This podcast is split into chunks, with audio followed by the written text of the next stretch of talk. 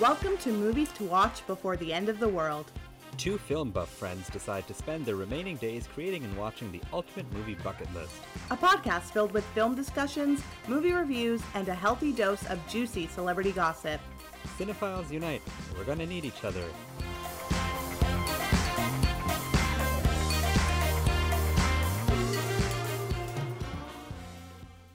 Ahoy, sexy! Yeah. It had to. it had to. It had and I to. you know, when I was so just for our listeners to know, when Mita was sending me a list of quotes that was on there, and that was originally the quote I was I said we should use for the end of the episode. And then as I was writing it, I was like, unless you're going to use this for the greeting. And then I And was like, oh, yeah. Yeah. Maybe I shouldn't have included it. Because I didn't think that would be the one you picked. I actually thought you were going to pick your, something else. Oh. Yeah. No, I picked a Hoy Sexy. I thought you were going to pick I wouldn't eat a domesticated dog. no. Ahoy Sexy was pretty uh, big. Yeah. It was a pretty big part of the film. it was. Mita, how are you? I I don't think I've answered this in a while. I was just gonna say I'm I'm editing the piano and I'm like, wait. Did we forget? ta- did we say this? so, in case any of you were worried or concerned, I I am still living and breathing. Good. Yeah. How did we forget that? And then we forgot that we forgot it. Yeah, I don't know. Maybe maybe it's time we move on from it. Oh no. Maybe like oh no. No, that's such a 2020 thing for me to say. Like Oh, I. I'm trying to go into the mindset now that like this is going to be over with soon. I can feel it. I think that this is the last hurdle that we have to go through Okay. and we're going to build that herd immunity. Everybody's going to get Omicron and we're all going to be able to survive after. We all do just need to get it at this point, for Yeah. the record. Everyone just needs to get sick and move on with it. Yeah, exactly. And so I'm in that mindset that this is it. So maybe I don't need to say that I'm alive and living and breathing anymore because Maybe. it's such Let's a see. 2020 thing for me to say. Oh my god, it's so old. We're two Yeah. years into this thing. like it's like when you used to sign off emails, stay positive, test negative. yes. Yeah. That was funny at the time, but now it's dated. now it's just gross. Yeah. Um, just so our listeners know, I'm sure you might have heard a little cooing in the background. My son is actually sitting in on this recording with Mita and I. Mita can see him currently, and he's eating his hands. He at one point will probably have a bottle and go to sleep, and he might cry in the middle of me or Mita talking. So apologies if it gets weirdly loud, and I will try to edit it. Yeah, he's talking right now. he has I a lot to to- say about this week's movie. I will try to edit it out and keep it quiet, but this is, I guess, doing a podcast in a COVID world. yeah. So here we are. Me, Mita, and my six month old son are going to talk about Frances Ha in a bit. But before we talk about Frances Ha Ha Ha, hmm today is January 10th, which means that yesterday was January 9th, and the Golden Globes had their weirdest presentation of their existence. As you brought it up, I forgot that we were going to talk about this. I totally forgot about this year's Golden Globe. yeah, it was honestly like I didn't remember until when did I message you? Like Thursday or Friday? yeah. because I I have a blog like an Oscar blog blog that I watch. It's called Oscar Watch. In case, no, Awards It's Daily. Daily. Sorry, it's Awards Daily, and I was reading about it, and they're like, "Oh, the Golden Globes are this Sunday," and I was just like, "What?" There was like no pomp and circumstance. It was so Nothing. forget, and they had this weird live broadcast, and they like live tweeted the winners, but that was it. There was Mhm. no show. No So, like, streaming of like no announcing the winners. Yeah, it was just like someone was sitting by a computer, like writing it out on their Mac. They did make some nice graphics for their Instagram page, though. I will. Oh, I'll, wow. I'll give them that. That was. I'll go uh, check out their Insta later. Yeah, that was nice to see. Well, but- right for them. Yeah, they happened, and there are some winners. Do you want to talk about them? Do we want to go over? Are there any upsets? think- any shocks? I don't know if there are any like big upsets. There was the one huge upset. Your Is girl Nicole upset? Kidman. my girl Nicole Kidman. Yeah. Don't call It her is my a girl. huge upset because I think for a, a lot of people were saying that Kristen Stewart was the like, she was it. She was going to win, and she Mm. was the one who didn't. And you have seen both of those films. So I want to ask you, I think um, Kristen Stewart is the stronger performer. mhm, in the better movie. The being the Ricardos is more approachable. Being the Ricardos is more relatable. Spencer is a little bit abstract, and I think, but again, it's the Hollywood Foreign Press Association, so I feel like they should be able to accept those like abstract things. But they're also the people who nominated Emily in Paris. The last oh year. yeah, I forgot So- about that. And the tourist. so maybe I'm giving them too much credit. I think you might be. Yeah, okay, that's fair. I think they then in that case, if that's like how they are, then being then Nicole Kidman and being the Ricardos does make sense to me. Spencer is a is more abstract of a film. I would say being the Ricardos is a movie and Spencer is a film. And I do think that Kristen Stewart has a stronger performance between the two of them, especially when it comes to the voice. that is my biggest qualm. Nicole We talked Kidman about this just last week. yes, is a beautifully talented actress. She's great. We know it, but she can't change her voice to help her. Mm. And Kristen Stewart literally transforms herself. Like when you're taking two movies that are about two women in history, Very Kristen true. Yeah. Kristen Stewart is definitely the one who actually transforms into um, Princess Diana, and so I do think it is the stronger performance between the two. I just like was not motivated by this year's awards at all to pay any attention to actually care, and it's really weird. Do you mean the Golden Globes, or are you interested in the Oscars when they happen? I'm interested in the Oscars when they happen, always, forever. That's never going to change. But I typically love the Golden Globes because the Golden Globes are a party. Exactly it's that merge of television and movies. Yeah. You have everybody there sitting and eating dinner. They're not just like sitting in an auditorium, like they're at dinner tables. Yeah. And then there's much more of an interaction typically when you have that award show going on. And then, like, in the commercial breaks, you'll see like Brad Pitt will get up from his table and he'll walk over to like Matt Damon and George Clooney. And like Yeah. people are drinking their drinks, and you can tell that they've been drinking their I've drinks. been drinking a little bit. Yeah. And like, and they're eating food too. And like, one there's one year I can't remember who it was, but they clearly had like spinach or something stuck in their teeth, and they didn't even know. And like, I really, really missed that. Yeah. And so this for me, I just like am not interested whatsoever. Like even when you mentioned it, like, oh, maybe we should talk about that for small talk today. I was like, I guess so. like if we have to talk about something. They're pretty important though in the grand scheme of the awards season. Mhm. But one thing I want to ask you is when I did, so we posted about it yesterday on our Instagram. Yes. You questioned whether we should be supporting the HFPA. Hmm. Yes. So I want to ask you about that. Well, I mean, okay, so for those people who don't know, the reason why there's like no show this year, and correct me if I'm wrong because I don't know the exact facts, but it was revealed that the Hollywood Foreign Press Agency blatantly has disregarded people of color in Mhm. coming into the actual as- is it agency or association? Association. Association. Hollywood Foreign, Foreign Press, Press Association. Association has blatantly ignored people of color coming into the association and providing their own insights and whatnot and being judges in the Golden Globes and, and things like that. And so NBC decided that they were no longer going to air the Golden Globes.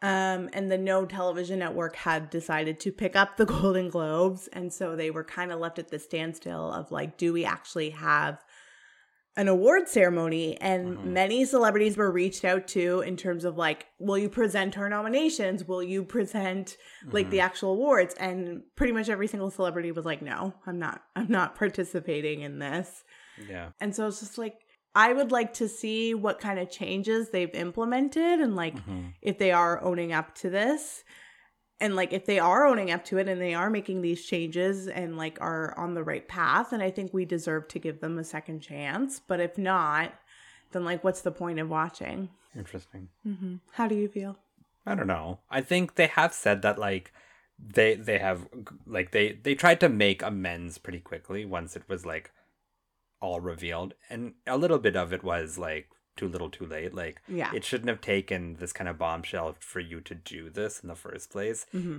you are the hollywood foreign press association your association should not be so undiverse yeah so that's a little strange that that was the case to begin with, especially because the president was an Indian woman mm-hmm. and she should have known better. But I don't know. Are we that unforgiving? Like if they make amends and they change things and like move things around, are we not? Are we? You know, I don't know. Are we giving it too much importance? That's the other thing. It is a movie award show. I feel like it could totally be a streaming event. And I think like especially in the time of COVID, this would have been really interesting if they were able to get celebrities involved in terms of like just reading out who was nominated and who the winners are. Mhm. I because I would have watched that if there was like a streaming event and it's like, oh, it's like here's Kirsten Dunst telling me the nominees Why for Kirsten this. Dunst? Why is it Kirsten Dunst all the time? It's only Kirsten Dunst because I literally I have like Power of the Dog open on my page right now because Okay. it won last night. But Yeah. that's the first name that popped into mind. Okay, fine. If it was Benedict Cumberbatch saying, actually, I would watch Benedict Cumberbatch reading people's fair. names. I think that would be really good. I would watch something like if it was streamed. I don't necessarily think it needs to be on network television. And that's the other thing, though, when it comes to these award shows, is that network television isn't really as prominent Yeah. as it once was. And so, like, even looking forward to the Oscars, like, I know you specifically were going to get cable just in that one month yeah. so that Like I don't have cable right it. now, Yeah. but I I am going to watch the Academy Awards. Like, come on, and like I will figure out how to do it. But part of me is a little like, Are we going to watch it in your theater room? well, we'll talk about my theater room later on. Oh, okay. Sorry. but yeah, I am going to watch the Academy Awards. Yeah. But I do see, and I think it's kind of like an interesting what is going to happen to the Oscars. Like, forget the Golden Globes. I think the Golden Globes are like a precursor to the the Academy Awards, but the Academy Awards are the film awards in the world. Mm-hmm. And with if they're not going to be big on network television and people aren't watching them, what's going to happen to them? Are they going to turn into something like you know the DGAs or the PGAs that are kind of just like moderately there. they're there and people in the industry go to those events, but they're not publicized, and then you hear about the winners. I feel like the Oscars has more of like a pop culture clout to it though and I don't think Then the Golden Globes. than the Golden Globes do. Yeah. do. Well, I mean, okay, I I missed, you know, having missed Golden Globe there. I always like seeing whoever Miss Golden Globe is of the year, but I'm a rare breed. But I, I do think there's more clout that comes with the Academy Awards. And so I think that that would be a severely missed opportunity in a lot of different groups if they decide to not air them on TV. Yeah. Yeah. I mean, we'll see. We're Maybe just in- HBO Max, like, get after it. People love HBO Max these days. well because, but that's because HBO Max is putting out good like television. and the Harry Potter special. Oh, God. So talk to me about your Harry Potter right now. okay, so New Year. New Year's Day, we didn't talk about this last year, last week. we didn't talk about it last week, but New Year's Day, the twentieth anniversary of Harry Potter special. I don't even know what the what it's called. It came out on HBO Max, and if you're in Canada, you can watch it on Crave. Um, and essentially, it's just like it's a reunion special in which like all the uh, some of the cast of the Harry Potter films got together to discuss like making the movies and what it was like. And I watched it on New Year's Day with my family. We had to watch it at an extremely low volume because my sister's baby was in the room and he was trying to sleep. And so the TV couldn't be too loud, which was really annoying for me. But what I could hear from it was just so lovely and nostalgic and it was like fun to hear like some of those stories from like behind the scenes and there's one thing that like stuck out to me that I never really considered before was that these were like little kids acting with some of the biggest names in like British cinema and I was just like wow like that is pretty wild to think Yeah. about like you're you're up against Alan Rickman or they have Emma this Thompson. Exactly. Daniel Radcliffe apparently like freaked out when Gary Oldman came and like told everybody like you need to be cool because Gary's really like up there. Like we need to be cool. yeah. And so I just it was just very it was nice to watch. And so I was then inspired to rewatch the movies, which I haven't like watched them in succession in quite some time. Like every mm-hmm. now and then I'll pick a random one. I'm like, oh, I feel like Chamber of Secrets and I'll watch it. But I hadn't watched like one to eight in Yeah. a very long time. And this past weekend I did it twice. wow. yeah. And it was just so lovely and so nostalgic. And I watched them with my dad around too. And he definitely, he like would read some of the books to me when I was a kid. And mm-hmm. he definitely like had to go see some of these movies with me too. But he did not remember like a single thing. Yeah. But this time he was actually paying attention and he was like asking questions. He's like, wait, it's Snape, not Snake.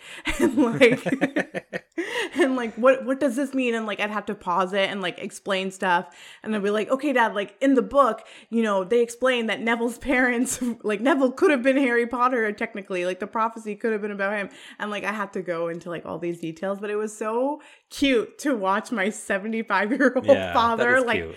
figure out Harry Potter. And it just made me realize how universal it is because you have me who's like 30 who Mm-hmm. grew up with these things and I you have this person from an older generation who's like actually enjoying them as well and I just wanted to share how much I love Harry Potter. That's fair. Yeah. But we're not here to talk about any of that, Mita. Yeah. We're here to talk about Frances. Ha. Ha. Frances Ha. Frances. Ha. This week it was a me movie. It was. And you picked. Frances Ha. Yes, Frances Ha. So I'm going to give us a quick IMDb discro Mhm. before Mita explains why she picked Frances Ha. Yeah. So, Frances Ha. and We're just going to say Frances Ha over and over again. Frances Ha? Frances Ha. Yeah. A New York woman who doesn't really have an apartment apprentices for a dance company, though she's not really a dancer, and throws herself headlong into her dreams, even as the possibility of realizing realizing them dwindles. So yeah, that's that's about it. Frances Ha. Mita, talk to me about your choices. Yeah. So I spoke about this a little bit at the end of last week. I don't know if you edited it out of the episode or not, but well, to start off, it's really hard to find a movie that Nadim hasn't seen. this is like a running theme in your like Yeah, explanations like for why a- you picked things. Exactly. Um, and I knew you hadn't seen this because uh, there was one day where I was trying to explain the movie Maggie's Plan to you. Mhm. And I was saying it's a Greta Gerwig movie, and she plays this girl who's like dating this guy, and I'm like explaining it, and you're like Frances Ha, and I was like no, and I keep explaining it, and then you keep going Frances Ha, and I was like no, it's not Frances Ha, and that's when it clicked in my mind. Nadim hasn't seen Frances Ha because he clearly does not know what Frances Ha is about. Yeah. And then I instantly was like, I really enjoyed Frances Ha the first time I watched it. Mm-hmm. I watched it in 2020 Okay. and I went through kind of a journey with Noah Baumbach films, if you will. Okay. I yeah, I watched Kicking and Screaming. I watched um, The Squid and the Whale. I watched Frances Ha, While We're Young, Mistress America, and the Meyerowitz stories, and I like got a real education on Noah. Mhm. And I wanted to share my education of Noah with you, with Mm-hmm. probably my favorite of the Noah Baumbach films Oh, even more than Marriage Story? even more than Marriage Story. I'll go into why it's my favorite a little bit more Yeah. later, but I want to hear your feelings first. Oh my god, Frances Ha. Ha! Ha. So, Mita mentioned my theater, and I know I've been talking about it, so it actually finally finished being made on Wednesday. And I then finished cleaning it up, and like, we put up movie posters, and we have like a red carpet that's like an aisleway. And I'm not gonna lie, it's glorious. It's mm-hmm. actually like it's very exciting It's every time we go into it. It's really, really nice. The screen is huge, it's the size of a wall. It feels like you're watching a movie every time you go in there. Yeah. So I've watched a couple of movies in there. One of them, which was Frances Ha. And so what was supposed to happen is the first movie my wife and I watched in there was actually Don't Look Up on Friday night. And on Saturday we were meant to watch a Bollywood movie, Chandigarh Karya um, which was the one we talked about about the romance with the trans woman. Oh. Um, and so we were supposed to watch that on Saturday. My wife fell asleep with my daughter, and so it was too late for us to start a movie. So we were ended, ended up watching some Netflix series, and then at eleven, I was like, you know, if I watch Frances Ha tonight, then we can watch Chandigarh Kare Aashiqui on Sunday. So I was like, okay, it's late, I'm tired, but let me go into the theater and let me watch this. And I was partially expecting to maybe fall asleep. Mhm. I did not. Part of that is because the theater experience in my home is amazing. and I, I'm just not good. I can't even sugarcoat it. It was, it's such an immersive experience to watch a movie in a theater. And fine, like it's my home theater and it's easy, and I was in my sweats and you know all of that. But it was such a comfortable experience that even while this movie is going on till like one o'clock, and I was like wired, I was so not tired. I was able to sit there in the middle of the night and actually watch this and be engrossed by it. So that is obviously the the viewing experience is part of that, but I think a big part of that is actually the movie. I think it is an easy movie to watch. Mhm. It's very easy to sink into. It's very short, which is nice. I like it's a very compact film. I, I think that's the best way I would describe it. It is easy to watch. But I do have some misgivings about it. Okay. We can go into your misgivings if oh you my want. god. Right away. Right away, if you want. I could talk about why I like it so much, but I think you should talk about why you like it so much. Okay. So, in my Noah Baumbach and education experience, the thing, the biggest takeaway I've had about Noah Baumbach over the years is people say that his writing is very relatable. His films are mm-hmm. relatable. People can engage with those characters and they see themselves in it. And this one was one of the movies I watched like later in I didn't watch all of his movies in order. I kind of picked at random based on how I was feeling, but this was one of the ones that I watched later and it, it is one of the ones that I related to the most. Mhm. And granted like I w- was in a similar age range when I watched this, Yeah. and I think that was like probably my biggest takeaway of like, oh, this is exactly how I feel. You were 28 when you watched it, right? No. Yeah, it was before I turned 29. So I was 28. Yeah. Yeah. So you Frances Ha, the, yeah, you and Frances were like the same age. we're like the same age. Yeah. I felt very similar to her in so many ways. There are so many lines in this movie that I was just like, I literally have said that. Like, she has this line in the movie where she, people take note of how messy she can be when it comes to like cleaning her room, and her response was, I've been busy. Yeah. That is me. So I literally have used that so often, and it's not true. I'm not too busy to Yeah. pick up the clothes off my floor. I just haven't done them. And the idea of like trying to figure out like who you are and what you want to do and where you kind of place yourself amongst your friends too, because their lives are moving along as well. This whole film, I just instantly was attracted to it and instantly felt like I could actually relate to this as opposed to some of his other films where I understand where people can feel like it is relatable, but I never saw myself in it.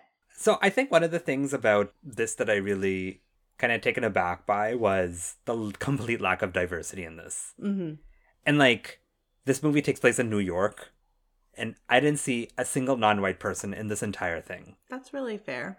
And it was almost like jarring because to me, if I'm being honest, to me the diversity thing is not like a big issue. Like I get, I also get that like look, when I watch an Indian movie, I'm not expecting like white or black people to show up all the time because you know, that's not aside from the fact that in India they're just not common and that's not what you see and that's not what you relate to. Mhm. It's also not it's just not a part of the world that they exist in, right? Like it's not. So like I get that sometimes white people are just around white people. Like that's just what it is. So I, I wasn't I wasn't kind of disappointed in that.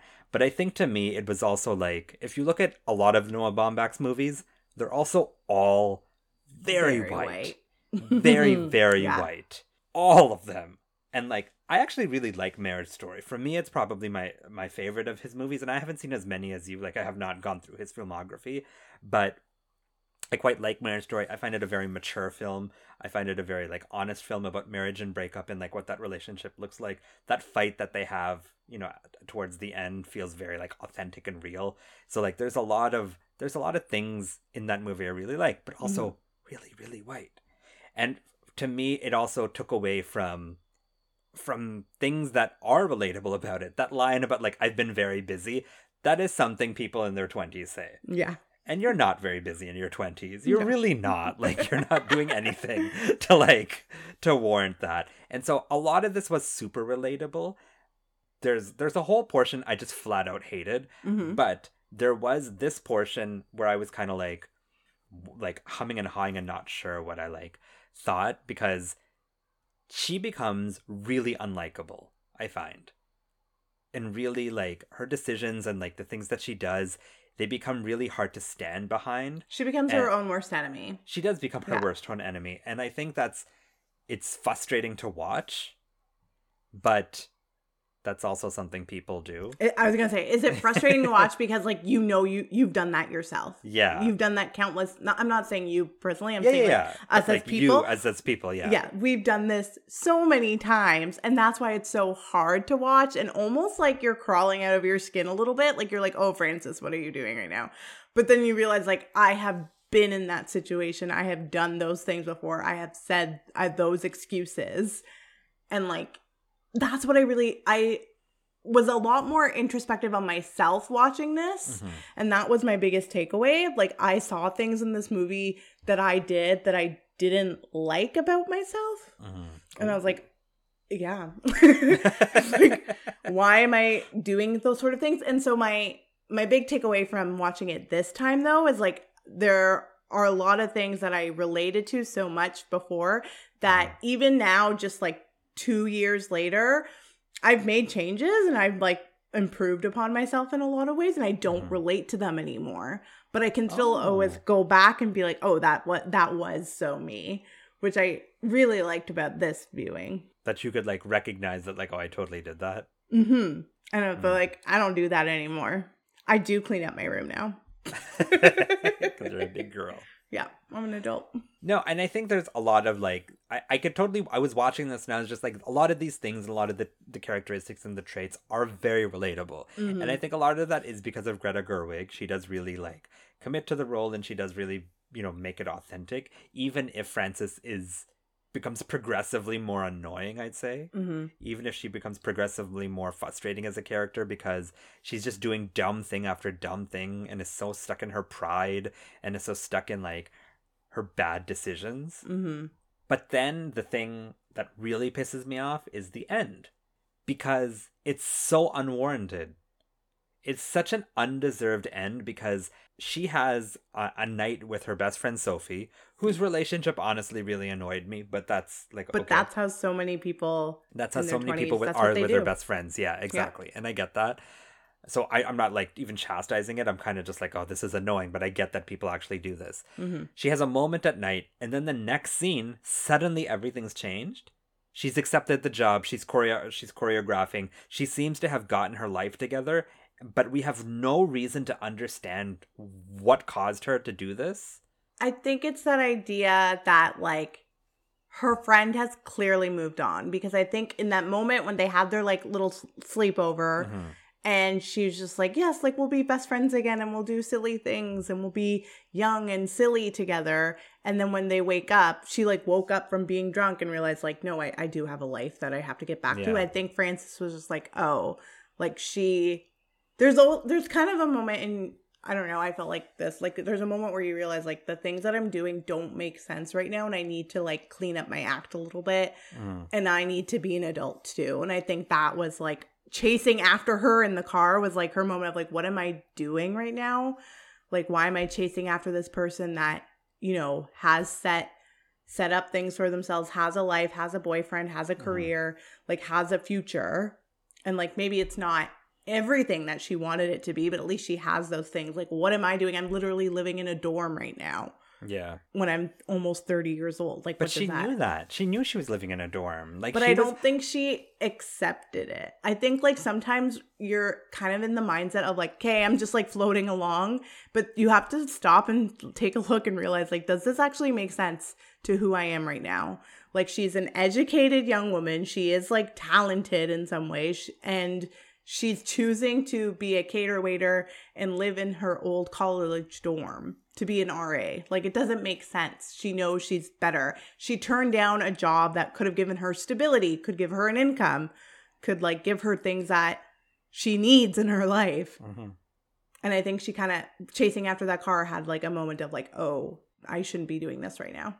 Which I thought too. It's like that. I mean, because honestly, because it's the only thing that kind of explains that. Mhm. But like, it feels very like, I don't know, like that that moment of her like deciding like this is not what's best for me, and I'm going. I got to like make some life decisions and like change who I am. That's a big moment, and it the the the the plot point feels so unearned and so hapdash. But I feel like if you're looking at it from a writing standpoint, what are you going to do? Put in like this big like narrative moment where they like explain like that's when I realized that things needed No. to change or like they have some sort of monologue in which they come to that realization. I feel like it's more But even her like going back to her or her like the the shot is literally she runs out, she looks at her bare feet, cut, smash, cut, and we're suddenly in her changed life.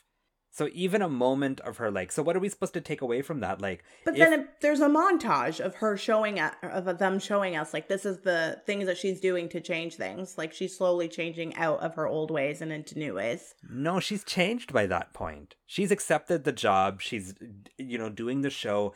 She's got the apartment. It's not like she's going to get them. By the time we get to that, those changes have been made.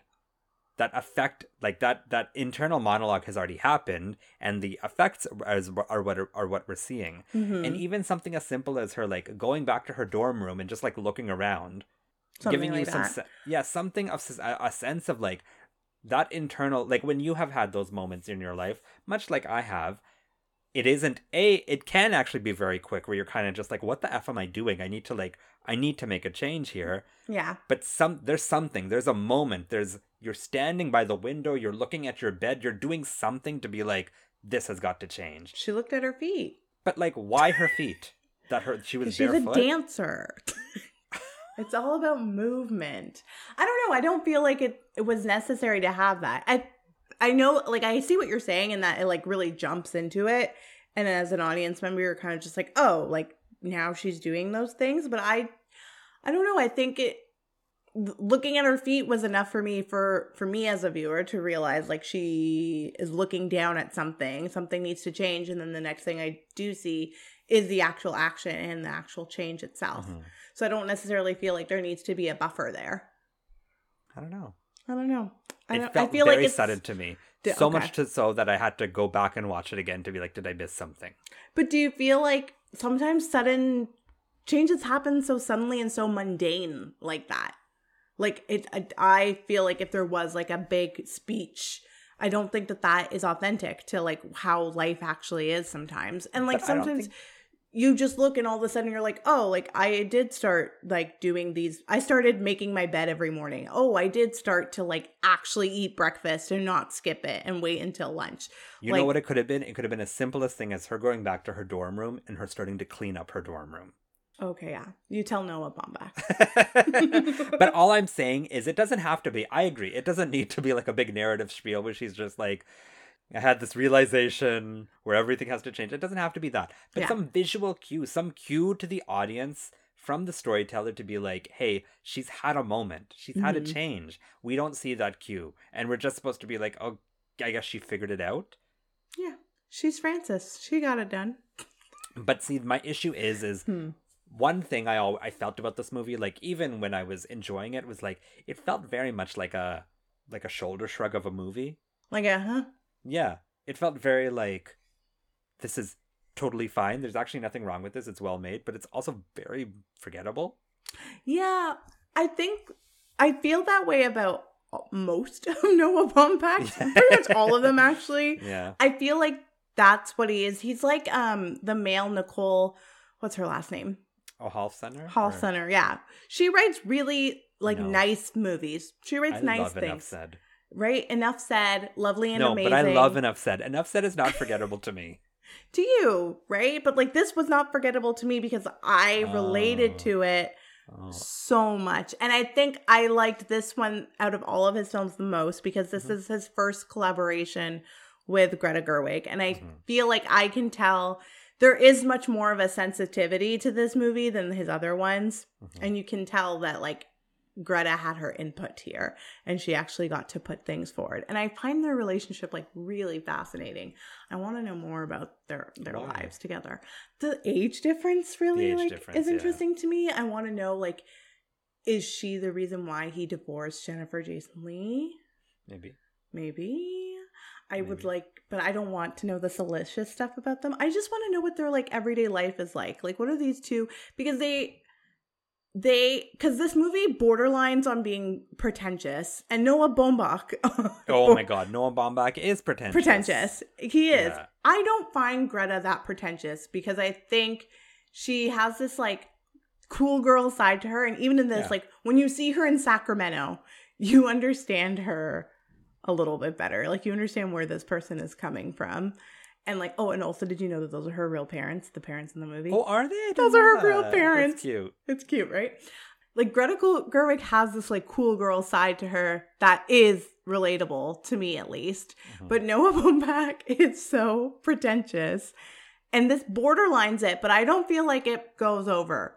I feel like it just toes the line into being like really annoying. I think her movies, I think the movies Greta Gerwig has made, both Little Women and Lady Bird, are very, they feel very real mm-hmm. and they feel very grounded. They actually don't feel pretentious at all. Mm-hmm. And I think that's saying a lot about her filmmaking. I think that's why Lady Bird was the success it was because it was very, very relatable and real. And it was a movie that men and women could relate to, enjoy, even though yeah. it was about it was largely about the mother daughter relationship. Yeah. But even men really like appreciated it and got it. And I think that's what points to her being such a skilled filmmaker and why she's not pretentious because it also doesn't feel like I don't want to harp on this, but his movies feel like they're movies for white people. Oh, they are. Have you watched Kicking and Screaming? No. That is a white man's movie if I have ever seen one.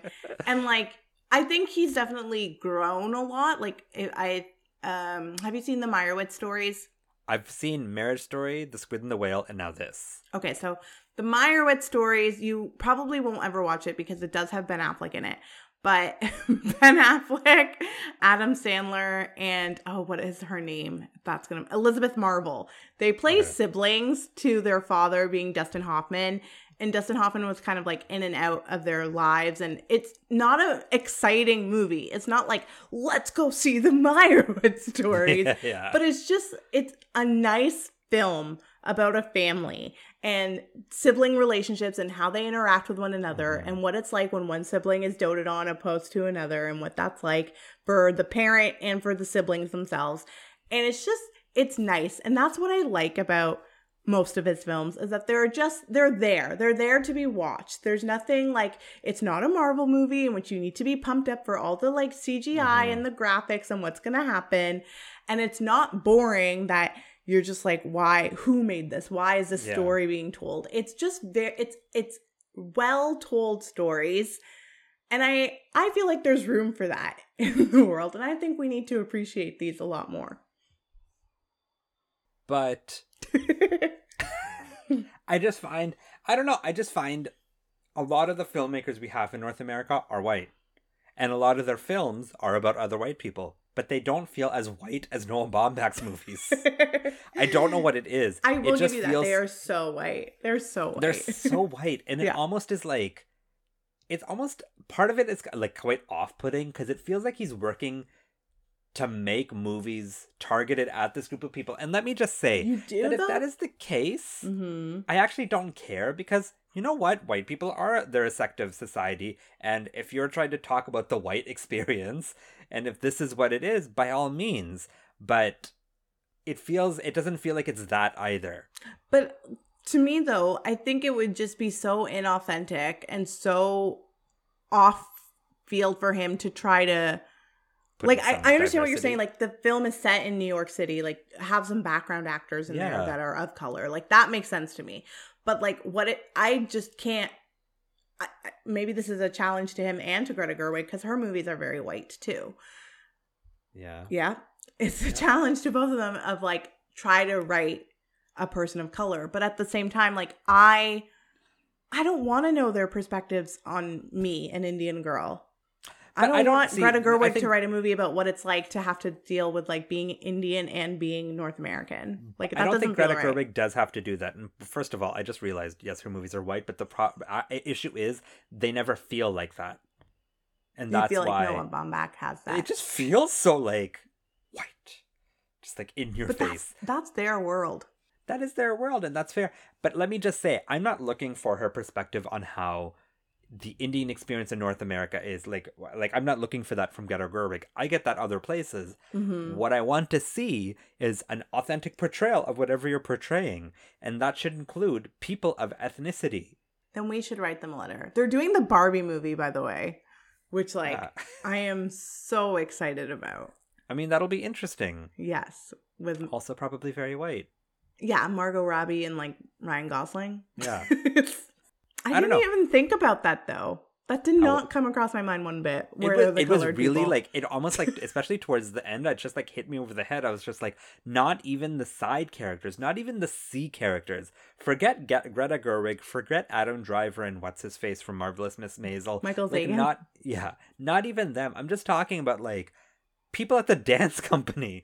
People at like at that dinner party she goes to paris like no one there's no color anywhere But I also think like that's what some white people's life is like. Like they don't they don't associate with people of color, and it's not out of mal- malice, and it's not. no it's like, the same way that some brown done. people don't associate with like non-brown people like i get that Well, And, I like, have I- to.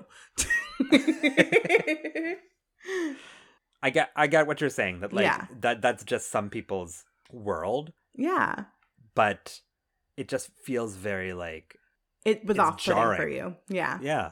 Hmm. Interesting. It's weird that that what did not come across my mind once.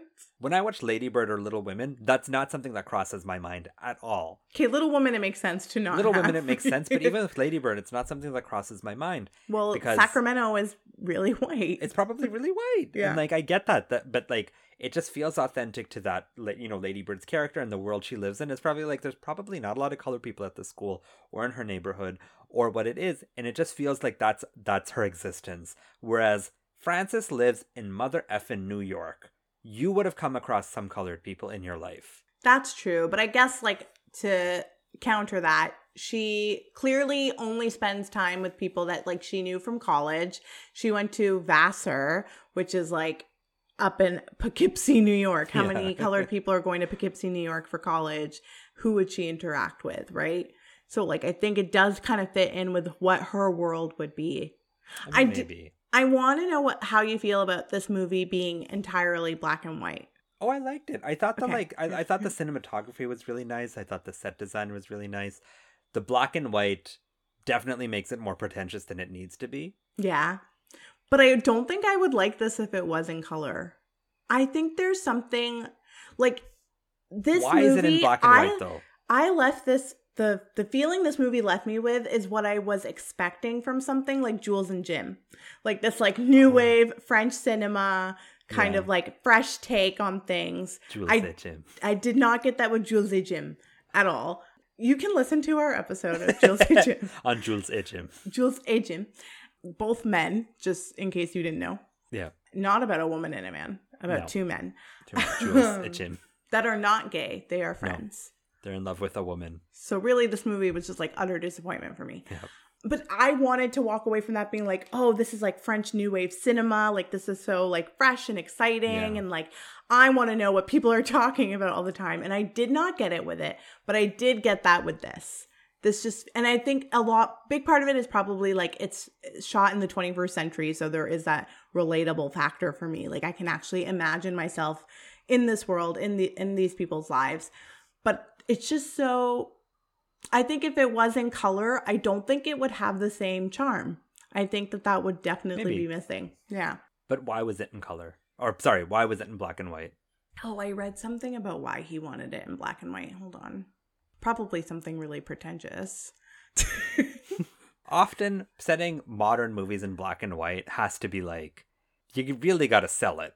There has to be a reason, and very few movies can justify it. IMDb says director and co writer Noah Baumbach shot the movie in black and white to boil it down to its barest bones and create an immediate history and a kind of instant nostalgia. And while, like, I totally agree that it actually does those things, you don't have to say it that way. The instant nostalgia I do get, yeah. and that's one of the main reasons you would do it, and that's Mhm. something reason why like something like Roma works so well in black and white because the Mhm. whole idea is is like it's an aged photograph. I don't know if this movie needed to be that way, but sure. I don't know. I kept thinking like, what if she was wearing like this colored dress? Like, I think I, that would have distracted me more. That's fair. That's Yeah. fair. I think color would have just been like, oh, I like this skirt and I like that, and like, oh, New York is so beautiful You're in making the yourself spring. sound so much more shallow than you actually are, though. Do you know what I mean? Though those things can like factor in. Distracting, They can be distracting, and I think that it was a really smart choice because it does boil it down to his barest bones. And it's so much more charming than anything else I've seen. Especially like when you're talking about people like millennials, because the character of Frances Ha is a millennial. And quite frankly, like we can be really exasperating and like annoying. And I think this kind of soothes you in a way. Like there it's not as like, oh, another millennial complaining about their life. Like there's something more there it's like a old Woody Allen movie Granted, I'm not going to rewatch them, but like, there's a lot of Woody Allen influence on this. Though. There is a lot in here. a here, lot, and it does have that sensibility to it of just like these New York characters as opposed yeah. to these New York millennials. I think that it really helps with that. Okay. Mm-hmm. Do you have any sequel prequel ideas? I want to see Frances in college. I would like to see okay. what, and like she um in one of her ramblings she goes on about like this this group of friends that they had and they kind of isolated this one person out oh, yeah. of the group and all that. And i i would love to see what that was actually like. Okay. Yeah. And then also i kind of know i kind of want to know what happens between her and and benji. I really liked them. Oh before we get into ratings can you explain to me the sex appeal of Adam Driver. Once again. I knew this was going to come up. I was so surprised I hadn't yet. Um, okay. I I, I just I cannot I cannot understand for life for me I actually, I get it here. I get it here. I don't get it in girls. That's when he, it really drove people crazy. That was like his big Yeah. That was like, oh my god, everybody needs to look at Adam Driver. But I was just like, no, I don't get it it's his height. Like I actually think it's his height. That's a big factor. That's disgusting if that's the case. I'm sorry, but like that is the case. I don't get it. I'm not like super attracted to him. Yeah. But I do think it's the height. And like I think a lot of people are still hung on to like his character from girls because he was like an asshole and so you know how like we all have those complexes that we want the bad boy i think that that's like a big part of it in here, I didn't like his character, but I liked looking at him. I was like, you're an interesting face. Like, what's going on here? He's got such an interesting face. And he has like a really he in this movie, he has a lot of confidence. Yeah, he does. Right? And I think that's what I found really charming in this. Not him using words like ahoy sexy or yeah. like explaining his life or like bringing home a different girl every single yeah. night and then being weirdly obsessive over what this one girl. yeah. But uh, it's more he has like a real confidence to him. He portrays that on the screen really well. And so I think that was a big factor in this. But I don't like him in other things. Like I'm not like goo goo for Adam Driver. I got I liked him in Marriage Story. Do you find him really attractive? No, that was not the case. I did oh. like him as an actor in Marriage Story. Yes, he is very good in Marriage Story. Another yeah. Noah Baumbach. Noah film. Baumbach, yes. He's also in um what's that one with Adam Sandler and Naomi Watts? While We Were Young. Oh, I've never seen that. Mm. don't Before the time anymore. Oh. but I, I actually I think you should watch that. I as much as you don't enjoy Ben Stiller, it's not the Ben Stiller that you don't enjoy. It's a different Ben Stiller. An aged Ben Stiller. Do you want to give me a rating?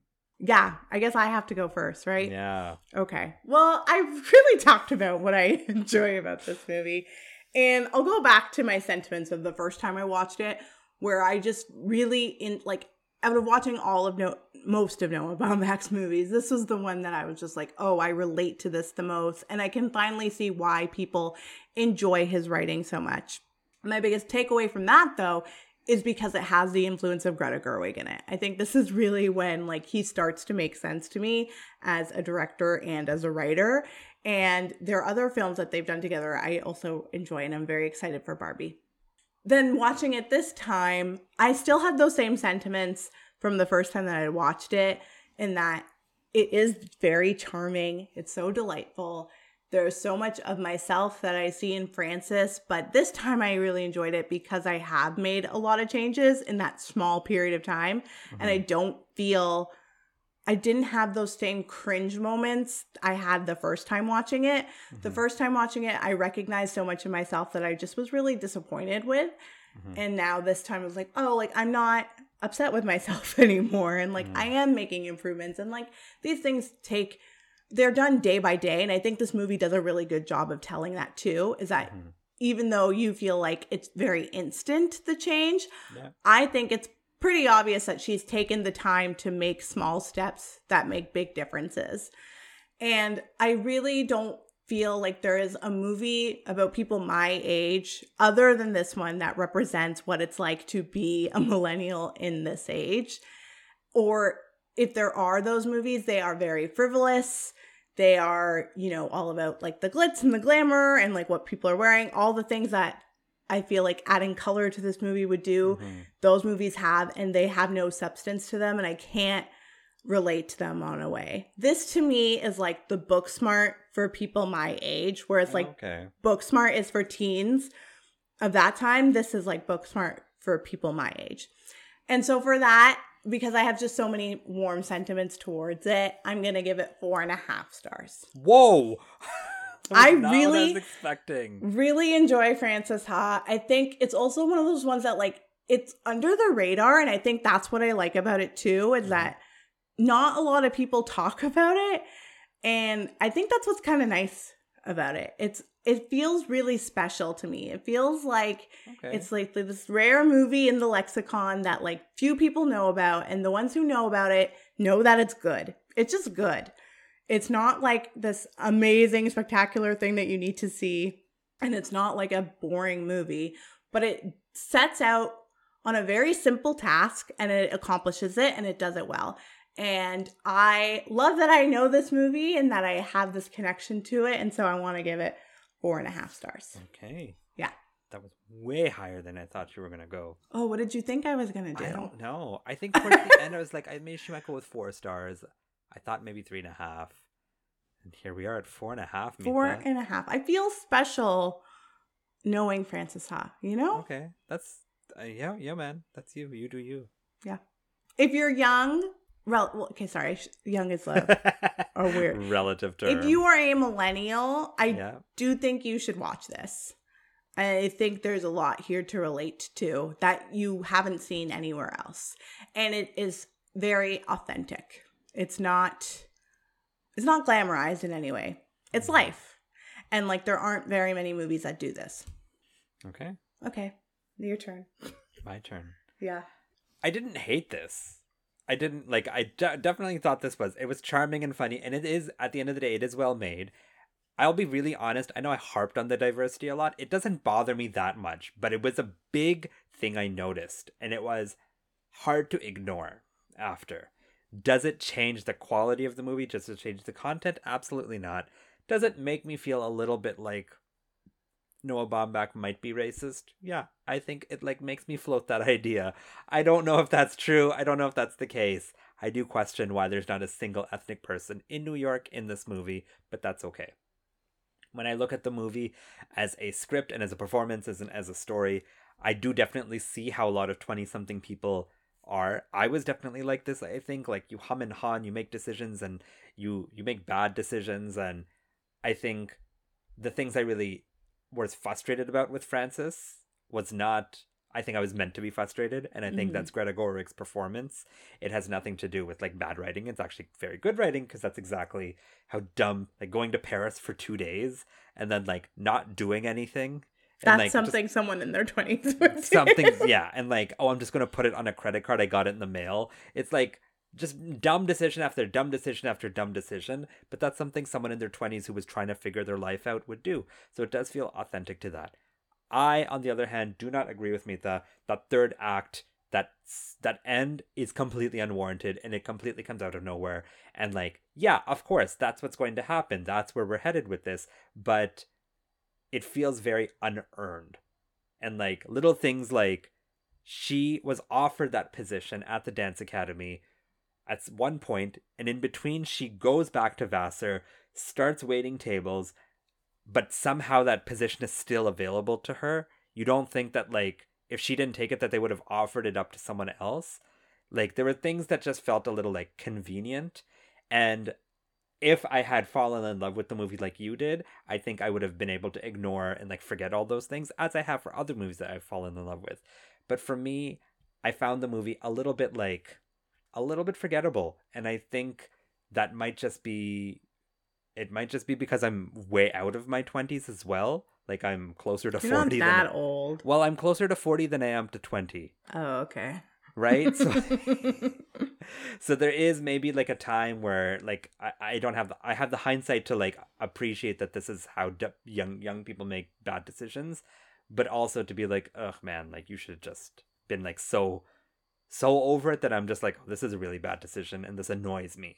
So I did not dislike this. I didn't love it as much as Mita, so I'm actually going to settle at three stars. Three. I'm okay with that. Sorry, Mita. Part No, of me I'm was just like, okay do I that. up it? Because think Mita you- really loves this, and I didn't. I, No, don't do that. I didn't think you were gonna love this the way that I did. I think Okay. there, it, it's also it's the female perspective of being in your twenties, and I think there's a lot of male twenties movies and not so much for women.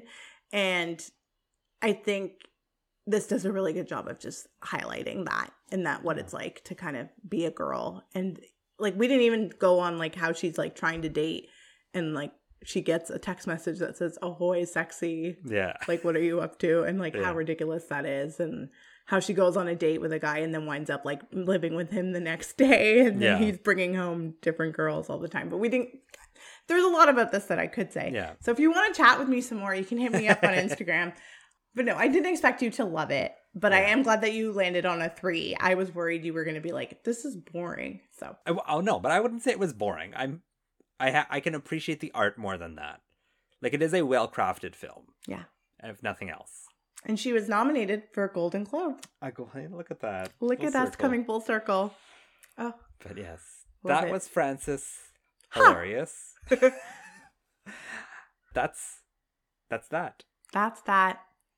It's and now, now time. it's time to play. Are we doing this again? Yeah. you start it. I'll finish it. Okay. It's now time to play. Different characters. Same, Same world. Ba-da-bup. There we go. Okay, There we go. Three actors. Oh boy. Okay. Okay. I'm giving you Mildred Pierce, Okay. Nelson Chaney, Okay. and Margot. Margot Margot. with a T. And your timer starts now. Mildred Pierce. Is that Kate Winslet? It's not. Oh, Katharine Hepburn. Is that right? No. Oh, okay. That was like my first clue. Is it Margot with a T though? No. Oh, it's not. Okay. Not Margot. Um, Margot. Okay. Yeah. So then Mildred Pierce is not Katharine Hepburn, but it It's is. It's the 1940s. I think it's Joan Crawford. It is. Okay. 30 seconds. Um, Joan Crawford movies. Joan Crawford movies. Joan Crawford movies. Uh, whatever happened to Baby Jane? Yes. yes. we are watching Whatever Happened to Baby Jane. And so Mildred Pierce was Joan Crawford in the 1945 Mildred Pierce. There you go. Margot was Bette Davis in All About Eve. Oh, well, her name's not Eve, so how am I supposed to remember her name? and Nelson Chaney is Yeah. Wesley Addy in Network. Oh. Yeah. I'm excited for whatever happened to Baby So Jane. I pi- I picked this specifically for you. Thank you. I was between two black and white movies, and I was just Mhm. like, no, whatever happened to Baby Jane is a Mita movie. Is it? Okay, good. To be fair, okay.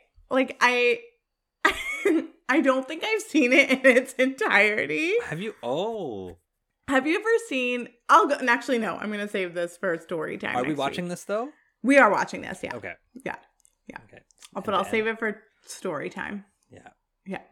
Okay, but that is Okay, for next excited. week, Mita. Whatever happened to Baby Jane? What where is it available? Let's make Uh, sure. I don't know actually. You can rent it for sure, but I don't want to run into the piano again. That's my biggest fear in life. Hold on, let me look this up. Whatever happened to Baby Jane? From 1962. What a time to be alive. I would can, I can rent it on the YouTube or the Apple. Okay, Yeah, you can rent it on Apple for sure. there we go. Oh, Bette Davis looks scary. We get to talk about Hedda Hopper? I think you're going to enjoy this. I really am. Yeah. Yeah. But that's for next week. Mm-hmm. Mita, do you have any parting words for us? I do. I've been busy. I have said that so many yeah, times. it's really apropos. I've been busy. People in their 20s do say that. Yeah. Thanks so much for listening, friends. Please like, subscribe, share, and. Rate and review. And we will see you next week to find out whatever happened to Baby Jane. Bye. Have a lovely week. Bye bye. Thanks for listening to Movies to Watch Before the End of the World, sponsored by no one. You can follow us on Instagram at Movies to Watch Pod, on Twitter at Movies the number two Watch Pod, on the TikTok at Movies to Watch Pod, or send us an email at movies to watch pod at gmail.com. As always, keep your pants on and don't forget to smell the Kevin Bacon.